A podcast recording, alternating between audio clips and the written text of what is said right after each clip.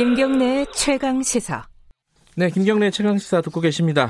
어, 저희 코로나 19 관련해 가지고 지금 미국이 상황이 지금 계속 어, 뭐랄까 개선되지 않고 있습니다. 계속 악화되고 있는 상황인데 이 와중에 어, 미국 트럼프 대통령은 계속 중국 책임론을 얘기를 하고 있습니다. 이게 대선 국면이기 때문에 더 그러는 것 같기도 하고 어, 이게 앞으로 미중 무역 갈등이 다시 어, 심화되는 거 아니냐 이런 걱정이 있습니다. 이건 우리 걱정일 수도 있는 거죠. 우리한테 어, 당장 영향을 주기 때문에요. 자, 요 부분 이제 얘기 좀 나눠볼게요. 민정훈 국립외교원 미주연구부 교수님 나와 계십니다. 안녕하세요. 예, 안녕하십니까.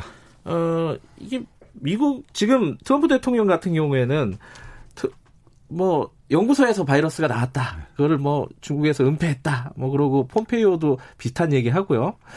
이게 대선 국면이라서 나오는 얘기일까요? 어떻게 해석을 해야 됩니까? 그러니까 큰 틀에서 보면 대선 국면과도 연관이 있고요. 예. 어, 일단은 미국 내 상황이 워낙 심각하니까 예. 어, 이제 초기에는 중국에서 발병하고 이제 주변국으로 퍼지면서 사실 미국은 좀 여유가 있었는데 예. 초기 대응에 대해서 트럼프 대통령이나 뭐 트럼프 행정부가 제대로 어, 대응을 못했다라는 논란도 있었고요. 네. 그리고 이제 어쨌든 간에 미국이 코로나19로 인해서 가장 피해를 많이 받은 그 국가라는 오명을 쓰고 있기 때문에 그러한 국내적 비판에 대해서 누군가는 책임을 져야 될 거고 그래서 음. 트럼프 대통령은 그것을 이제 중국의 책임을 전가하는 음. 그런 모습이기 때문에 네. 계속 이제 공세의 수위를 높이고 있고요. 저 말씀드린 것처럼 이제 재선 국면이라는 것은 왜 연관이 되냐면 사실 트럼프 행정부에서 중국 때리기는 어제 오늘 일은 아니었어요. 그렇죠. 예, 네. 미국 우선주의가 이제 강경한 이민 정책하고 이제 미국 우선 통상 정책인데 네. 이 미국 우선 통상 정책의 정점에 중국 대리가 있단 말이에요. 그러니까 대중 무역 수지 적자를 줄여야 된다라는 네. 그러한 그 대명제를 갖고서 트럼프 대통령이 당선이 됐기 때문에 그 부분에 대해서 지속적으로 임기 동안에 강조를 해왔고 이제 재선 국면이기 때문에 지난 그 3년 동안 자신이 해온 그 성과를 강조해서 지지층을 결집해야 되지 않습니까? 그래서 네. 원래 코로나19가 발생하기 전부터 중국 때리기는 더 강조가 될 거다. 저희가 이렇게 보고 있었는데 네. 이것이 코로나19 사태 책임 공방하고 이렇게 맞물리면서 그 파장이 더 커진 거 아닌가 이렇게 보고 있습니다. 그러니까 뭐 사실 코로나 중국이 한참 심각한 상황일 때는 미국이 여유가 있을 때는 뭐 중국 잘하고 있다 뭐 이런 식으로 했었잖아요. 네. 그러다가 이제 본인들이 이제 어려워진 상황이 되니까 이제 중국의 원인을 돌리는 이런 상황인데 근데 트럼프 대통령은 뭐 보고서가 나올 것이다. 굉장히 중요한 보고서가 나올 네. 것이다. 그리고 폼페이오 장관도 어 거대한 증거가 있다. 뭐 진짜 뭐가 있는 걸까요? 이런 뭐 중국의 책임을 입증할 수 있는 보고서라든가 자료가 있는 걸까요? 뭐 증거가 있고 뭐 추정을 하고 있는 것이 있으니까 그렇게 얘기를 할 텐데요. 그 부분에 대해서 약간 얼마, 블러핑 같은 예, 느낌도 얼마나 있어서. 정확하게 과학적으로 네. 검증 가능할 것인가 이 부분에 대해서는 사실 좀 불확실합니다. 음. 전문가들 입장은 지금까지는 아무래도 이거 바이러스가 지금 발생하고 확산된 걸 보고 네. 바이러스에 대해서 분석을 해보니까 이거는 인위적으로 만들어졌다 보다는 네. 보다는 이제 자연적으로 발생한 것이 더 어, 설득력이 있다라고 보고 있기 때문에 네. 그리고 사실 그 부분에 대해서 검증하기 위해서는 어, 언론에서 얘기하는 것처럼 정치적이 아니라 과학적으로 네. 전문가들이 직접 그곳에 가서 검증을 해봐야 되는데 그것을 중국이 허락할 일은 없거든요. 그렇기 음. 때문에 그냥 정치적 공방으로 끝날 가능성이 크다 이렇게 보고 있습니다. 그건 뭐 검증이 불가능한 상황이 되기 때문에. 그렇죠. 근데 지금 코로나 때문에 조금 달라진 상황은요. 그 전과는 미국이 중국 때리기를 해도 EU 같은 경우에는 미국에 그렇게 동조하진 않았었잖아요. 근데 지금은 좀 다른 것 같아요. 이 EU도 지금 코로나 때문에 굉장히 어려운 상황이지 않습니까? 유럽 국가들도. 그래갖고 일정 부분 이쪽 미국의 중국 책임론에 대해서 어, 비슷한 얘기들이 유럽에서도 나오는 분위기? 이거를 어떻게 보십니까?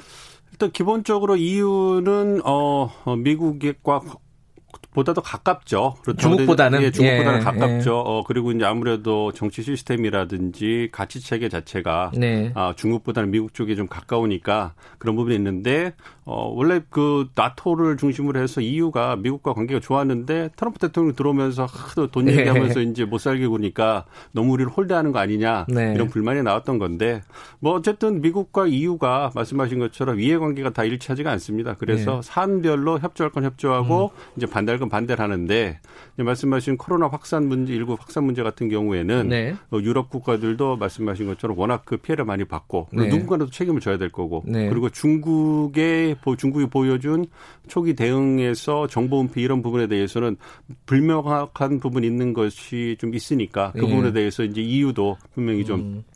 책임 공방에 좀 합세하는 게 아닌가 이렇게 생각을 하지만 그래도 EU가 가진 이해관계하고 미국이 가진 이해관계 좀 다르기 때문에 그 부분을 음. 좀 별도로 보시는 게 필요하다고 생각합니다.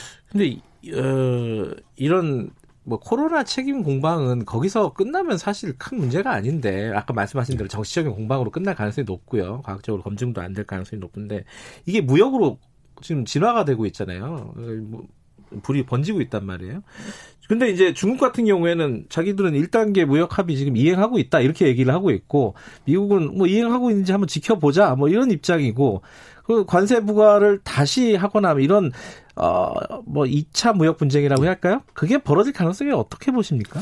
사실 올 1월 15일 날 1단계 미중 무역 1단계 합의가 그 체결이 됐잖아요. 네. 근데 이제 그 합의에 대해서 어 전문가들이 보는 것은 이건 정치적으로 좀 잠정적 합의였다. 네. 그러니까 미국이 중국에게 원했던 궁극적인 어떤 그 목, 그 목표는 네. 사실 중국 경제 체제를 개선해서 이제 좀 책임 있는 그 미국이 이끄는 경제 체제의 이론에 되지를 바라는 음. 건데 그 부분에 대해서는 많이 다루지를 못했거든요. 네. 주로 이제 아시는 것처럼 관세를 좀 낮춰주고 미국이 네. 어, 중국이 그 대가로 한 2천억 불 정도의 미국 공산품, 뭐 농산품, 에너지, 서비스를 좀 구매하겠다 이런 부분이었거든요. 네. 그래서 사실 미국 대선을 앞두고 이제 좀 잠정적으로 정치적 합의가 된 거 아닌가 이렇게 좀 보고 있습니다. 왜냐하면 어, 트럼프 대통령이 뭔가 성과가 필요하잖아요. 네. 재정 부면에서 그래서 올 11월까지는 좀 숨고르기를 하다가 이제 그 트럼프 2기가 되든가 아니면 다른 행정부가 들어오면 이제 무역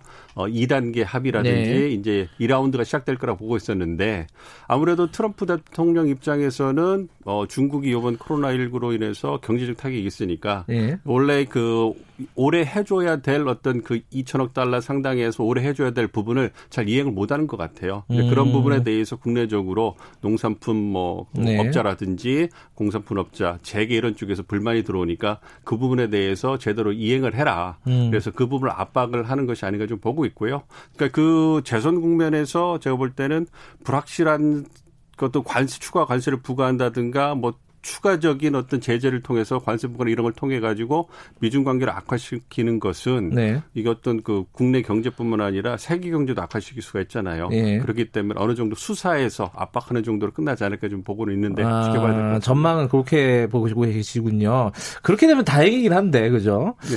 근데 또 한 가지 걱정은 이건 약간 뭐 기후일 수도 있겠지만은 진짜 무력 분쟁까지 이어질 수 있느냐. 지금 보니까 뭐 타이완 해협 있잖아요. 중국해하고 이쪽에서는 사실 긴장이 높은 상황 아닙니까?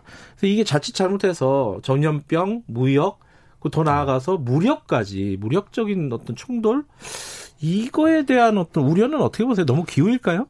가능성은 열어놔야 되겠죠. 왜냐하면 그래요? 말씀하신 남중 국해가 사실은 미중 경쟁에 있어서 가장 군사적인 긴장에 있어서 핵심 지역입니다. 네. 뭐 미국이 내세우는 인도태평양 전략이라든지 네. 그다음에 그 중국이 영내에서의 리더십을 유지하기 위해서 사실 중국이 어 만약에 미국의 인도태평양 전략에 의해서 이제 인도, 호주, 일본, 미국 하면 네. 이 다이아몬드 형이 그어지면 중국은 이 태평양 지역으로 나올 그 해상로가 완전히 봉쇄가 되는 그런 음. 형국이 아거든요 네. 그러니까 이제 중국에게서도 에너지 수송이라든지 수출이라든지 네. 군사 기동이라든지 이런 부분에서 굉장히 중요한 요충지입니다. 그래서 네. 남중국해 그리고 대만 그 밑에 지역이 중요하기 때문에 그 부분에 대해서 이제 긴장이 높아지고 있는 것이고요. 네. 어, 최근에 이제 그 코로나 19로 인해 가지고 그 태평양에 와 있던 그 항공모함 미국 항공모함 네 척에서 다 확진자가 나왔기 때문에 좀 이렇게 좀 철수한 상황인데 그 상황을 이제 중국이 보고 치고 들어 나왔기 때문에 확대했기 때문에 이제 좀 음. 분쟁 가능성이 있는데 그렇다고 해서 긴장이 고조될 가능성이 있지만 그렇다고 해서 이제 뭐, 뭐 국지전이라든지 전면적으로 음. 어, 확대될 가능성은 낮게 보고 있지만 뭐 잘 아시는 전쟁이라는 것이 다 계획된 상태에서 일어나는 것이 아니라 뭐 우발적인 상태에서 국지 도발로부터 시작해서 이게 이제 에스컬레이션 된다고 그러잖아요. 음. 확대되면서 이제 전면적으로 갈 수 있는 가능이 있기 때문에 네. 그 부분에 대해서는 좀 우려를 갖고 있는데 그래도 어떤 그 미국, 미국과 중국이 과거의 어떤 미국과 소련이 보여줬던 진영 대립이 아니라 어떤 자기들이 상호 의존된 걸 너무 잘 알고 있습니다. 경제적으로도 음. 그렇고 많은 부분에서 상호 의존돼 있고 그렇지만 경쟁하는 상황이기 때문에 음. 극단적인 상황으로 가는 부분에 대해서는 좀 조심하고 신중한 모습을 보이고 있다. 이렇게 생각하고 있습니다. 어, 이 좀더 나눌 얘기가 있지만은 뭐 진행되는 상황 보고 한 번 더 모시도록 하죠. 여기까지 듣겠습니다. 고맙습니다. 예, 감사합니다. 민정훈 국립외교원 미주연구부 교수님이었습니다. 김경래 최강 시사 오늘 여기까지고요. 다음 주 월요일 아침 7시 20분에 다시 돌아오겠습니다.